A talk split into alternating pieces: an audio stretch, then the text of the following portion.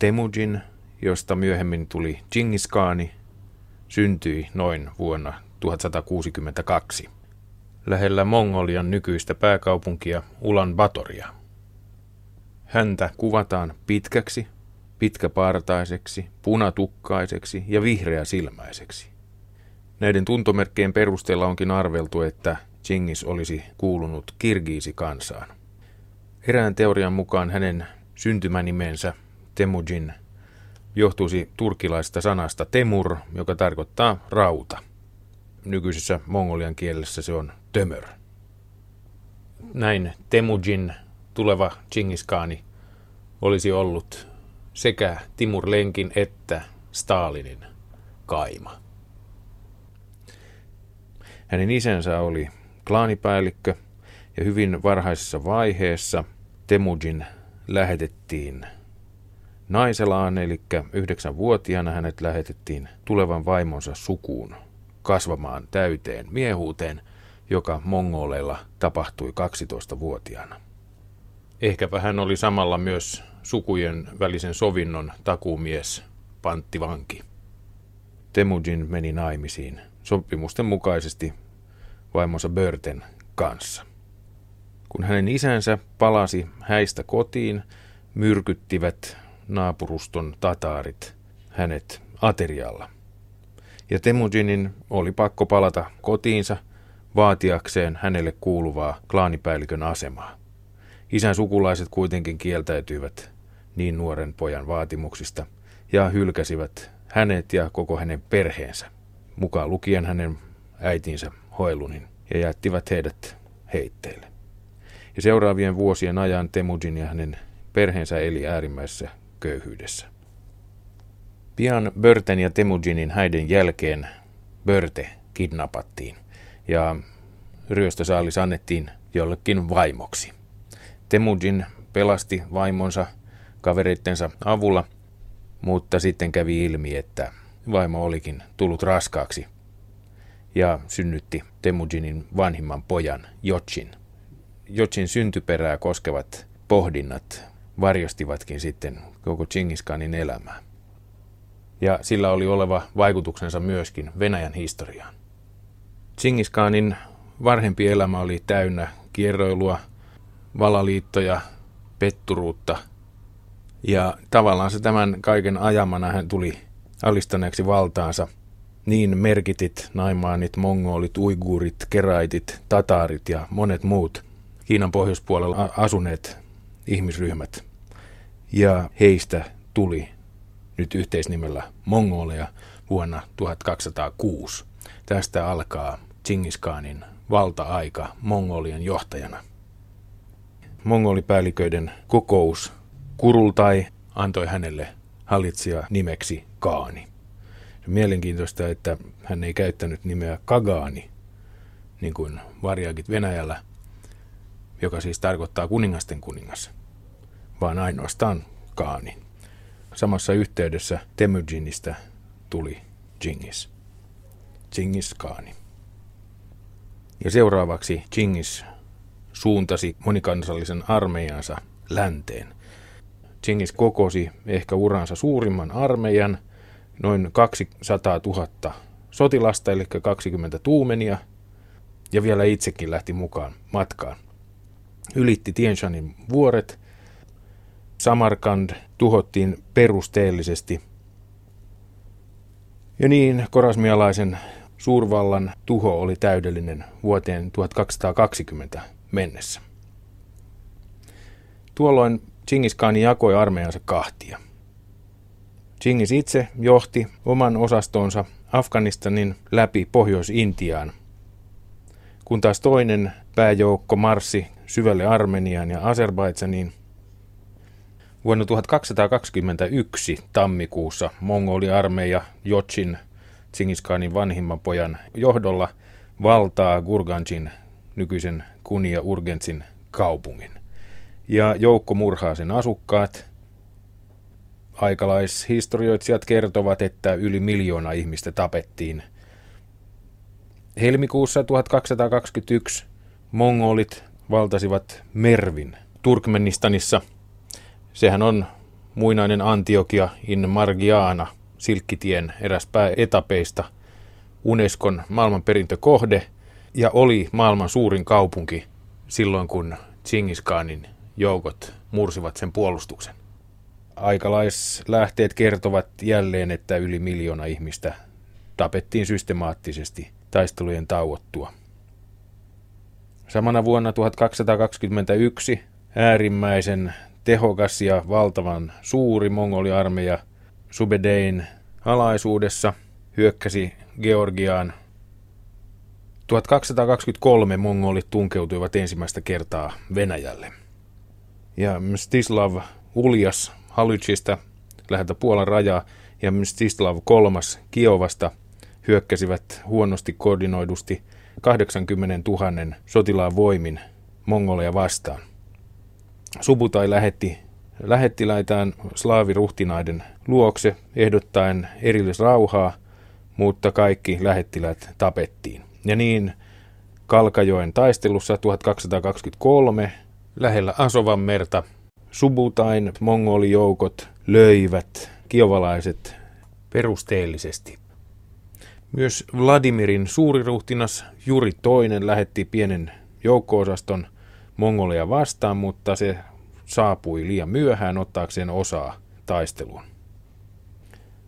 Kalkajoen taistelun jälkeen venäläiset ruhtinaat pyysivät rauhaa. Subutai suostuikin tähän, mutta ei halunnut armahtaa ruhtinaita. Ja tavanomaisen mongolitapaan aateliset tapettiin verettömästi. Subutailla nimittäin oli laaja puinen lava, jolla hän ja hänen kenraalinsa tapasivat syödä.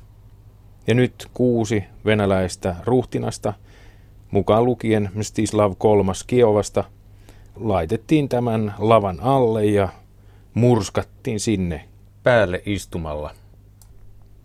Syyskuussa Samaran lähellä Volgan mutkassa Chingis Khanin etujoukko työntyi Volgan Bulgariaan, Volgan turkkilaisten alueelle.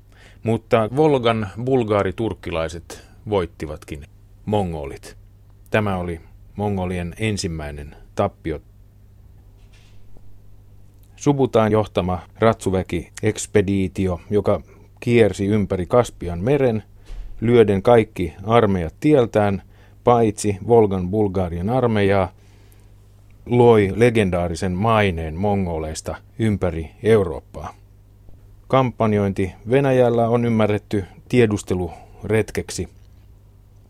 Mongolit olivat Venäjän matkallaan oppineet sotavangeltaan, että Bulgarian turkkilaisten ja Kiovan takana olisi suuria vihreitä laitumia Unkarissa ja muualla Euroopassa.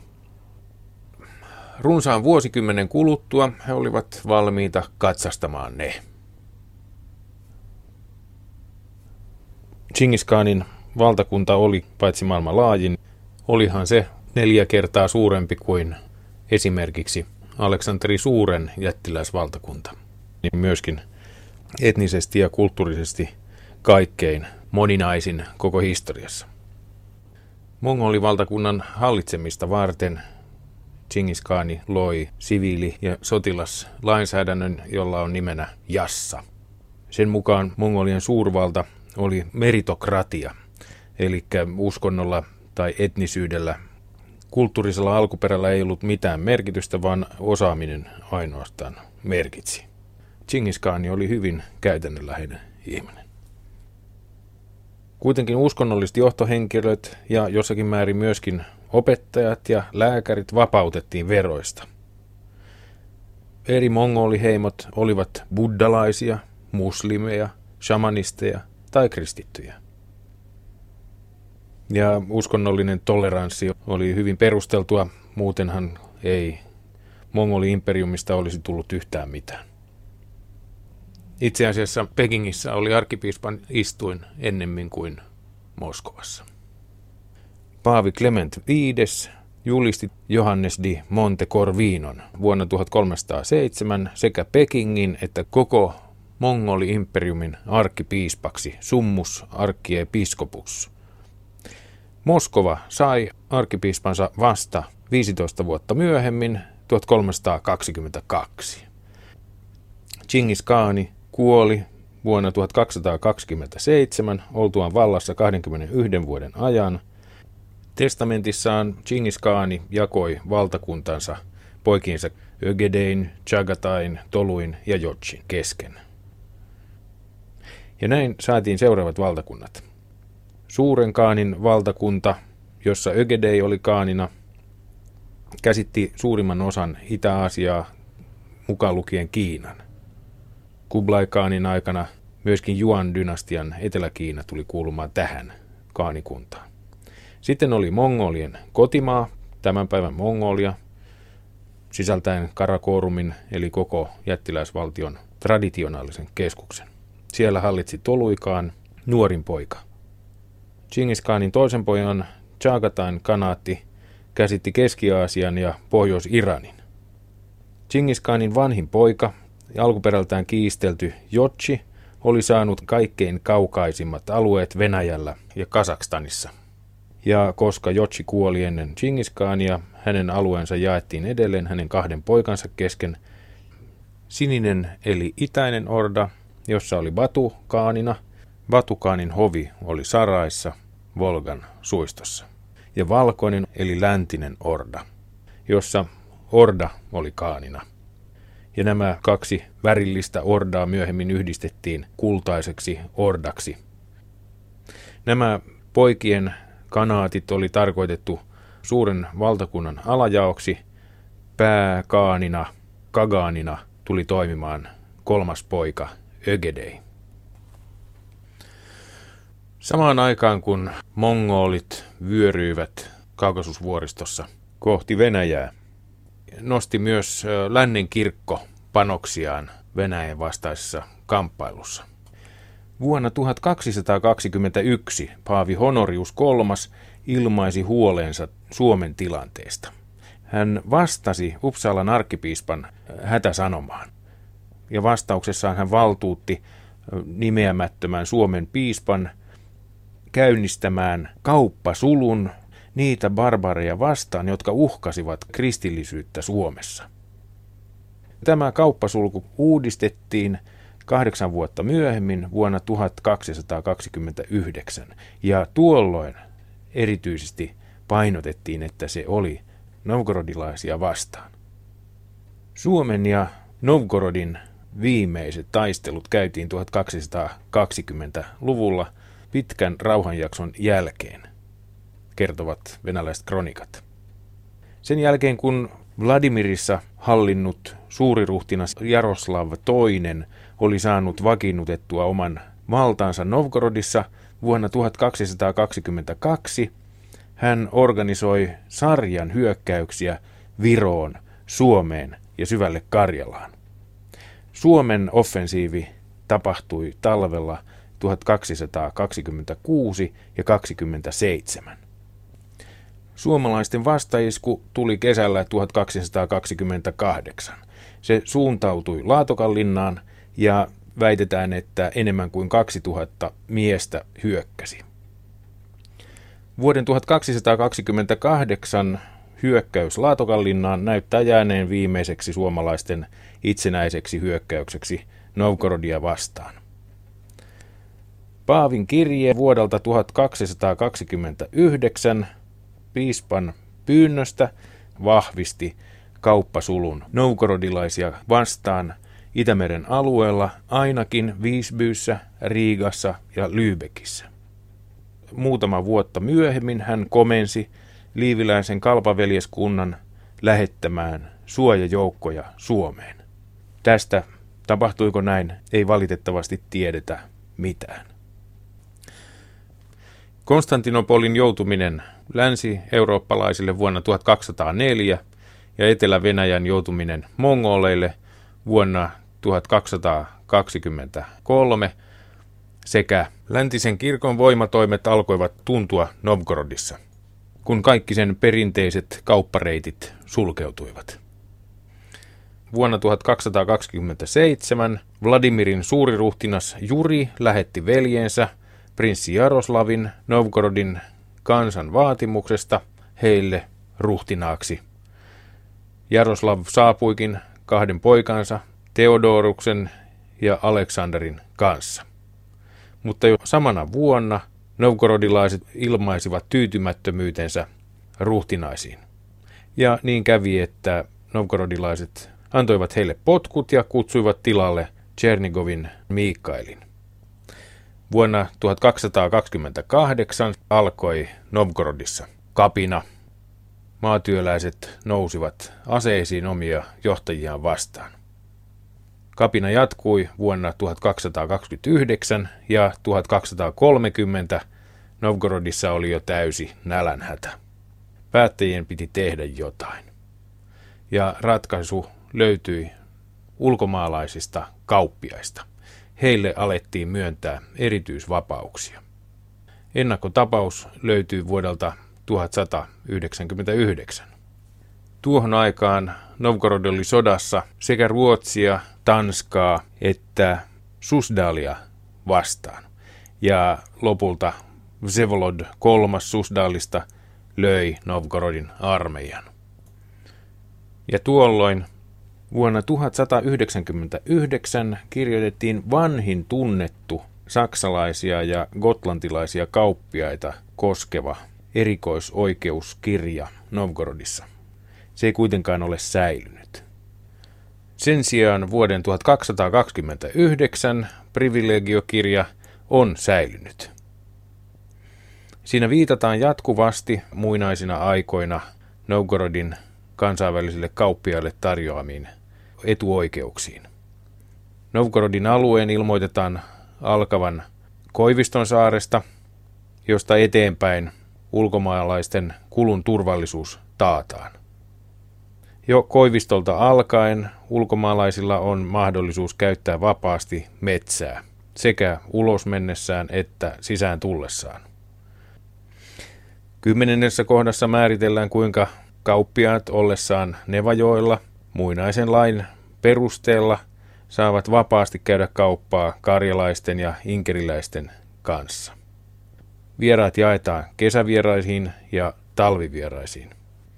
Sitten puhutaan neljännessä kohdassa talvivieraista, kuinka heidän tulee käyttäytyä saapuessaan Forssille, eli koskelle.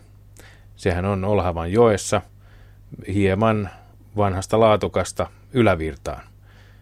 Siinä on 20 metriä korkea kanjoni, jonka kosket olivat varsinaisia laivan tuhoajia aina 1930-luvulle saakka, jolloin ruotsalaiset rakensivat siihen Venäjän ensimmäisen vesivoimalaitoksen. Nykyisellään tuolla voimalaitoksella säädellään Ilmenjärven veden pintaa. Tuolle koskelle tullessaan pitää hälyttää lauttamiesten vanhin Alderman, joka sitten kutsuu forskarlit, eli koskimiehet, paikalle seuraavaksi aamuksi. Talvisaikaan on vähemmän liikennettä ja siksi näin. Ja sitten selitetään, millä tavalla tasapohjaisilla ruuhilla toimitaan ja kuinka maksu määräytyy sen jälkeen, kun ollaan saavuttu kalastajien majatalon kohdalle. Kesävieraat taas kun saapuivat Forssille, niin lauttamiehet olivat siellä valmiina ja ottivat lastin siirtääkseen välittömästi ilman viivytystä. Ja heille piti maksaa nyt kesäaikaan leipää ja leivän päälle voita palkaksi. Myöskin pekoni on rahayksikkönä. Rahana käytetään näädän päitä. Myöskin viitta on maksuyksikkönä. Novgorodissa käytettiin myöskin markkaa. Maksettiin liikevaihtoveroa lihasta, jauhoista, vehnästä ja ohrasta. Mutta kevyestä ruoasta ei tarvinnut maksaa mitään. Veroa. Ja oli erillinen virkamies, joka tuli katsomaan, oliko lasti veronalaista vai ei. Gotlantilaisille myönnetään alennuksia erilaisista maksuista. Ja tulijat ovat vanhan rauhan piirissä. Ja jos tulijat sitä haluavat, niin Novgorodin kuningas, niin kuin teksti sanoo, Borgravius, eli Burgraf, eli linnanherra, sekä Herttua, sekä Novgorodin kansa tulevat ja suutelevat ristiä, juuri niin kuin on tapana ollut rauhan yhteisymmärryksen ja rakkauden merkkinä. Ja sitten puhutaan saksalaisten pihasta ja gotlantilaisten pihasta. Kuinka kauppiaiden oleskelu siellä on täysin vapaata kaikista rajoituksista ja he saavat sinne tuoda, säilyttää siellä tai myydä siellä kaikkia tavaroitaan vapaasti. Kolmannessa kohdassa todetaan, kuinka kukaan kaupunkihuutaja, Schelke, ei saa mennä gotlantilaisten tai saksalaisten pihaan, vaan tiedon välitykseen tarvitaan herttuan sanan saattaja. Hän saa sinne mennä. Ja sitten tulee sääntöjä, että mitä jos joku rikkoo tätä, niin kuinka menetellään. Pyhän Johanneksen pihassa käytiin oikeutta tällaisissa asioissa. Sitten puhutaan kaupunkivartiosta, jonka nimi on Birits, kuinka sekään ei saa mennä ulkomaalaisten pihaan, koska niin sanotaan muinaisessa laissa. Vieraat saavat lähettää lapsiaan vapaasti ja ilman mitään esteitä Venäjän maahan oppimaan kieltä, koska tahansa he näin haluavat. Kauppialle myönnetään vapautus asepalveluksesta. Jos paikallinen on velkaa, niin ensin hänen pitää hoitaa ulkomaalaisille velat ja sen jälkeen vasta paikallisille.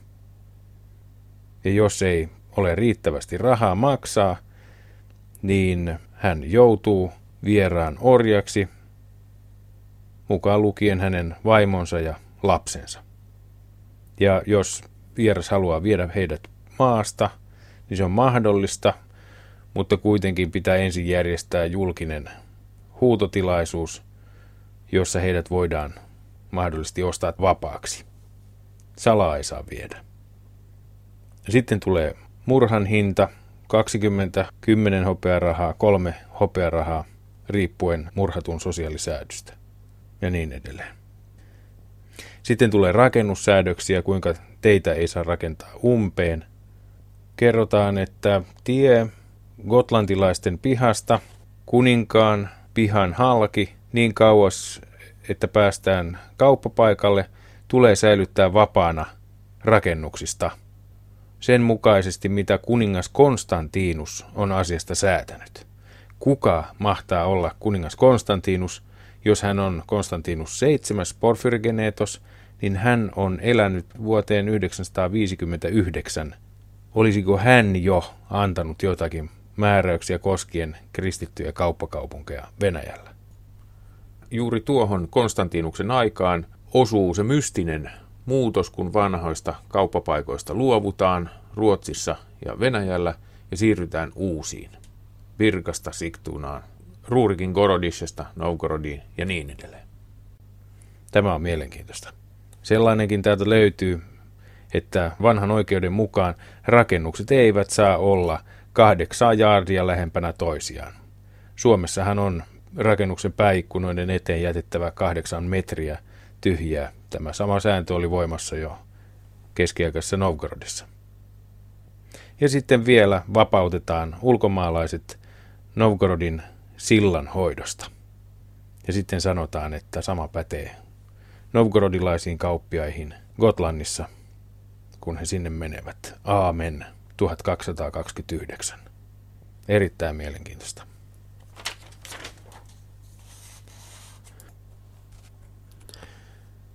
Myöntämällä eri oikeuksia ulkomaalaisille kauppiaille novgorodilaiset ilmeisesti pyrkivät murtamaan Paavin ja Pohjolan piispojen julistaman kauppasaaron.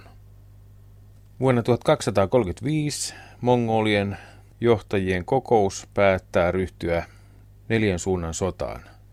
Jälleen valtaamaan Koreaa, jonka he jo kertaalleen olivat saaneet haltuunsa, valtaamaan Etelä-Kiinaa valtaamaan Lähi-Itää ja valtaamaan Eurooppaa.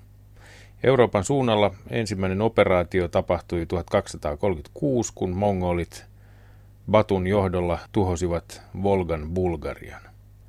Voi vain arvella, ellei näin olisi tapahtunut, puhuttaisiin Venäjällä tätä nykyä Turkkia ja siellä olisi islaminusko vallitsevana. Vuonna 1237 mongolit vaelsivat syvemmälle Pohjois-Venäjälle tuhoten Rjazanin kaupungin. 1238 mongolit valtasivat Venäjän pääkaupungin Vladimirin ja voittavat pohjoisen Venäjän ruhtinaat lähellä Jaroslavia. Ja tässä taistelussa suuriruhtinas Juri toinen kuolee. Kevät-talvella mongolit kääntyvät Novgorodista poispäin vain sadan kilometrin päässä Mustajoen latvoilla Tverin Karjalassa ja vetäytyvät Donin laaksoon. Syy tähän on roudan sulaminen, Venäjän vaakasuorien jokien valtavat tulvat ja ennen kaikkea hevosen rehuksi kelpaavan ruohon puute. Jo seuraavana vuonna Novgorodin ruhtinas Vladimir alkaa vapaaehtoisesti maksaa mongoliveroja. Kun Keski-Aasian hopealähteet ovat jo mongolien hallussa ja sitä paitsi vanhat kaivokset ovat siellä jo ehtyneet, pitää mongolien kantama verohopea tuoda jostain muualta. Ja sitä kaivetaankin Saksasta, Hartsvuoristosta ja Lübeckin Viisbyyn kautta sitä tuodaan Novgorodiin, jossa sillä ostetaan tuotteita eri puolilta Venäjää, näin hopea leviää eri ruhtinaskuntiin, josta se maksetaan sitten Tveriin, johonka mongolit perustivat ensimmäisen veronkantokeskuksensa. Ja sieltä hopea kuljetettiin kootusti Saraihin Volgan suistoon. Vuonna 1240 Ruotsi ja saksalaiset ritarit hyödynsivät täysin Novgorodin ahdinkotilan. Venäläiset eivät ymmärtäneet suomalaisia ja ruotsalaisia liittolaisiksi. Itse asiassa vasta vuonna 1240 kirjataan, että suomalaiset hyökkäsivät ruotsalaisten liittolaisina.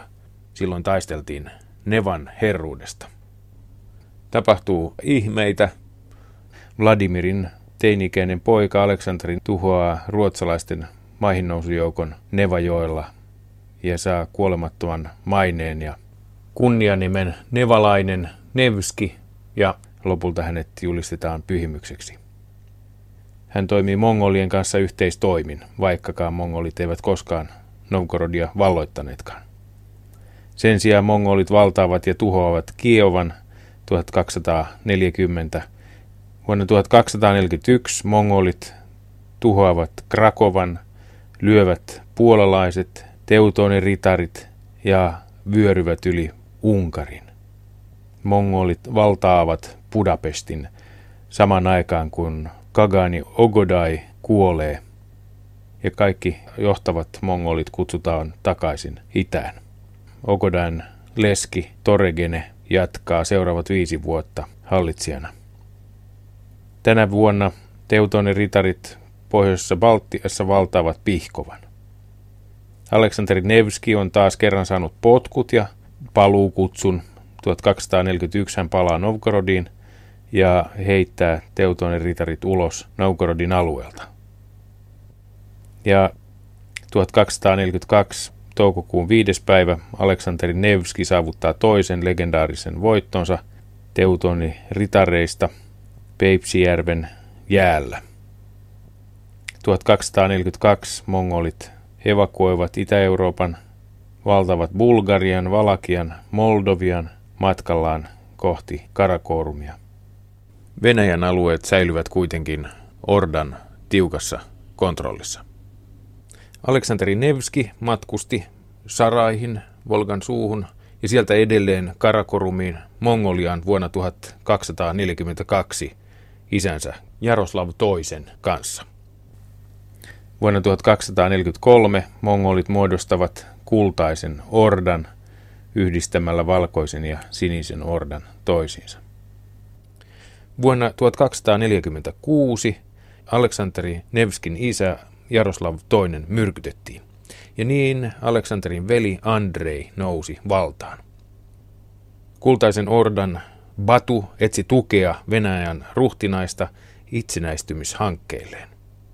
Mongolia ei luottanut häneen hänen syntyperänsä takia. Batun isä Jotsi, Tsingiskanin vanhin poika, hän saattoi olla äpärä. Aleksanteri piti huolta, että ystävystyi hyvin Batun pojan Sartakin kanssa. Kutsui häntä jopa veljekseen. Sartak kääntyi kristityksi ja Batu hyökkäsi Mongoliaan ja nosti siellä tatarikristitty Khan Munken suurkaaniksi. Hämmästyttävää kehitystä. Vuonna 1252 Venäjä nousi verokapinaan kultaista ordaa vastaan.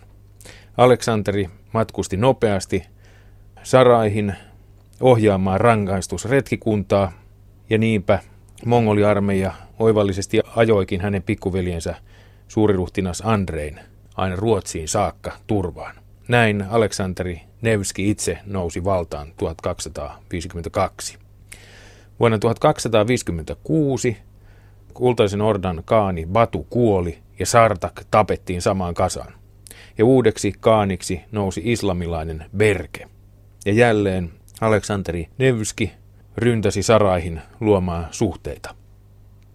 Siinä hän onnistui niin hyvin, että vuonna 1261 Saraihin perustettiin ortodoksi kirkon diokeesi. Vuonna 1262 Aleksanteri Nevski vieraili jälleen Saraissa. Siis selvästi tässä näkee kymmenen vuoden rytmin 1242, 52 ja 62 ja siinä välissä vuonna 56 myöskin. Hän oli Saraissa. 1262 Kultaisen Ordan Kaani Berke lopetti hopealähetykset Mongoliaan, julistaen itsensä itsenäiseksi. Näin kultaisesta Tatariordasta ja Venäjän suuriruhtinaskunnasta alkaa syntyä oman aikamme monikansallinen Venäjä, kansallisesti ja alueellisesti ja myöskin hallinnollisesti, hallintokulttuurillisesti. Aleksanterin viimeinen vierailu Saraissa oli niin menestyksellinen, että venäläiset jopa vapautettiin mongoliarmeijasta. Mutta palatessaan takaisin Pohjois-Venäjälle Aleksanteri Suuri kuoli vuonna 1263 Gorodetsissa. Ordan yksinvaltias oli Kaani. Kaanin valitsi mongolien perinteinen kurultai-kokous Batun jälkeläisten joukosta. Pääministeriä, joka Kaanin tavoin oli etninen mongoli, nimitettiin ruhtinaiden ruhtinaaksi. Tässä lienee alkuperä Venäjän suuri ruhtinas termille. Ministerejä sanottiin visiireiksi. Paikallishallitsijat, baskakit, keräsivät verot ja johtivat kansan tyytymättömyyden itseensä. Paikallishallitsijat olivat siis paikallista alkuperää. Siviili- ja sotilashallintoa ei yleensä eroteltu. Venäjän alueen Orda menetti nopeasti mongolilaisen identiteettinsä. Vaikkakin mongolit muodostivat siellä yläluokan, oli suuri osa väestöstä kuitenkin turkin sukuisia utspekkejä ja muita alueen alkuperäisiä paimentolaisheimoja. Ordasta tuli myös pian pikemminkin kaupunki kuin paimentolaisvaltio, ja Saraista kasvoi kukoistava metropoli. Siellä arvellaan enimmillään olleen jopa 600 000 asukasta. Ja sellaisena Batun perustama Sarai kuului kaikkein suurimpiin Euroopan kaupungeista. Huolimatta venäläisten käännytystyöstä Saraissa mongolit enimmäkseen säilyttivät animistiset uskomuksensa, kunnes Uzbek Kaani, joka hallitsi 1312-1341, sääti islamin Ordan valtion uskonnoksi. Eräiden venäläisruhtinaiden on kerrottu tulleen murhatuksi Saraissa, koska he kieltäytyivät kumartamasta pakanallisille symboleille, mutta murhien syyt taitavat todellisuudessa olla ennemminkin poliittisia – Kaanit nimittäin olivat yleensä uskonnollisesti erittäin suvaitsevia ja esimerkiksi vapauttivat ortodoksikirkon veroista. Orda keräsi veroja sen alaisilta väestöiltä, venäläisiltä, armenialaisilta, georgialaisilta ja krimin kreikkalaisilta. Kristittyjen toiminta alueillaan ei herättänyt kaanien mielenkiintoa, kunhan verot vain maksettiin. Vasallivaltioita ei koskaan suoraan liitetty Ordaan – ja venäläisruhtinaat saivat pian oikeuden kerätä mongoliveronsa aivan itse. Verot olivat raskaat, ja niiden maksamattomuudesta rankaistiin ankarasti. Mongolit vaativat kymmenykset kaikista tuloista veronaan. Aateli kuitenkin vapautettiin veroista samoin kuin kirkko. Tämä johti yhteiskunnan eriarvoistumiseen. Venäjän ruhtinaskunnat elivät suhteellisen vapaasti Mongolien alaisuudessa ja saattoivat jatkaa valtataistelujaan keskenään. Novgorod kukoisti, vaikka maksoikin mongoliveronsa. Ja kun valtabalanssi oli tärkeä mongoleille, katsoivat he tarkkaan, ettei mikään ruhtinaskunta kasvanut liian vahvaksi. He alkoivat tukea Moskovan aluetta, koska uskoivat sen kaikkein heikoimmaksi alueeksi. Se oli pitkään vain varsinais-Suomen kokoinen, mutta siitäpä Moskova alkoikin kasvaa. Ordan politiikka Venäjällä noudatti ohjenuoraa hajoita ja hallitse. Mongolit pyrkivätkin sopimaan nopeasti vaihtelevia liittoja paikallisten ruhtinaiden kanssa pitäkseen Venäjän heikkona ja jaettuna. Vasalivaltioiden sivistysarvoille ja kehitykselle mongolien valta-aika oli tuhoisa. Mongolien miehittämillä alueilla kaupunkilinnakkeet purettiin. Myöhemmin, kun niiden ruhtinaiden asema vahvistui, syntyi mongolien hallintotavan mukaisia, itsevaltaisia, ylhäältä alaspäin johdettuja valtioita, joiden ytimeen kohosi Kreml-nimellä kutsuttuja vahvan hallitsijan linnoja. Sen sijaan alueilla, joita mongolit eivät valloittaneet, Pihkovassa ja Novgorodissa säilyi vanha Detinets kaupunkilinna perinne, joka jo nimeltään viittaa lapseen. Ja Novgorodissa selitetään, että heidän Detinetsinsä viittaa jopa äidin kohtuun. Ja siellä säilyi sisällä ainakin näennäisen kansanvaltainen Vetse-hallinto. Tässä suhteessa mongolivallotuksella tuli olemaan valtava vaikutus Venäjän kehitykseen. Pikkuruisesta Moskovasta tehtiin mongoliveron keräyspiste. Se vahvistui ja kykeni tuhoamaan hajanaiseksi käyneiden mongoliordien armeijan 1380 Kulikovon kentällä. Tästä seurasi kauhea kosto kaksi vuotta myöhemmin 1382 Toktamys kokosi jälleen kultaisen ordan yhdeksi ja poltti Moskovan maan tasalle. Toktamyksen suurvalta-aika kuitenkin romahti vielä mahtavamman mongolihallitsijan edessä, kun Timur Lenk, hänen entinen aseveljensä, tuhosi kultaisen ordan pääkaupungin Sarain vuonna 1395. Venäjän vasallivaltiot alkavat voimistua, erityisesti Moskova alkaa vahvistua, koska mongoliveron kanto toimi automaattisesti kasaten Moskovaan valtavan hopeaomaisuuden. Moskova alkoi lainata rahaa muille ruhtinaille ja käyttämään aiheutuneita velkasuhteita niiden kiristämiseen ja liittämiseen itseensä. Novgorodin ongelma oli siinä, että se osti viljansa. Se oli erittäin haavoittuva. Novgorodin viimeinen johtaja Marfa Boretskaja, Novgorodin posadnikki Iisak Boretskin leski Matrona Martta, yritti vuosikymmenten ajan liittoutua Liettuan kanssa, mutta sitten Novgorod useassa taistelussa hävisi Moskovalle niin, että se alistettiin nöyryyttävästi. Pajarit kuljetettiin sieltä pois yhdessä Vetsen kellon kanssa – vuonna 1478. Kaupunki kuitenkin jatkoi olemassaoloaan, kunnes 1500-luvun puolivälissä kauhea nälänhätä verotti sen asukkaita, ja sitten viimein Iivana julman terrori tarkoitti käytännössä Novgorodin kaupungin ja vanhan Venäjän lakkaamista. Tammikuun 9. päivänä vuonna 1570.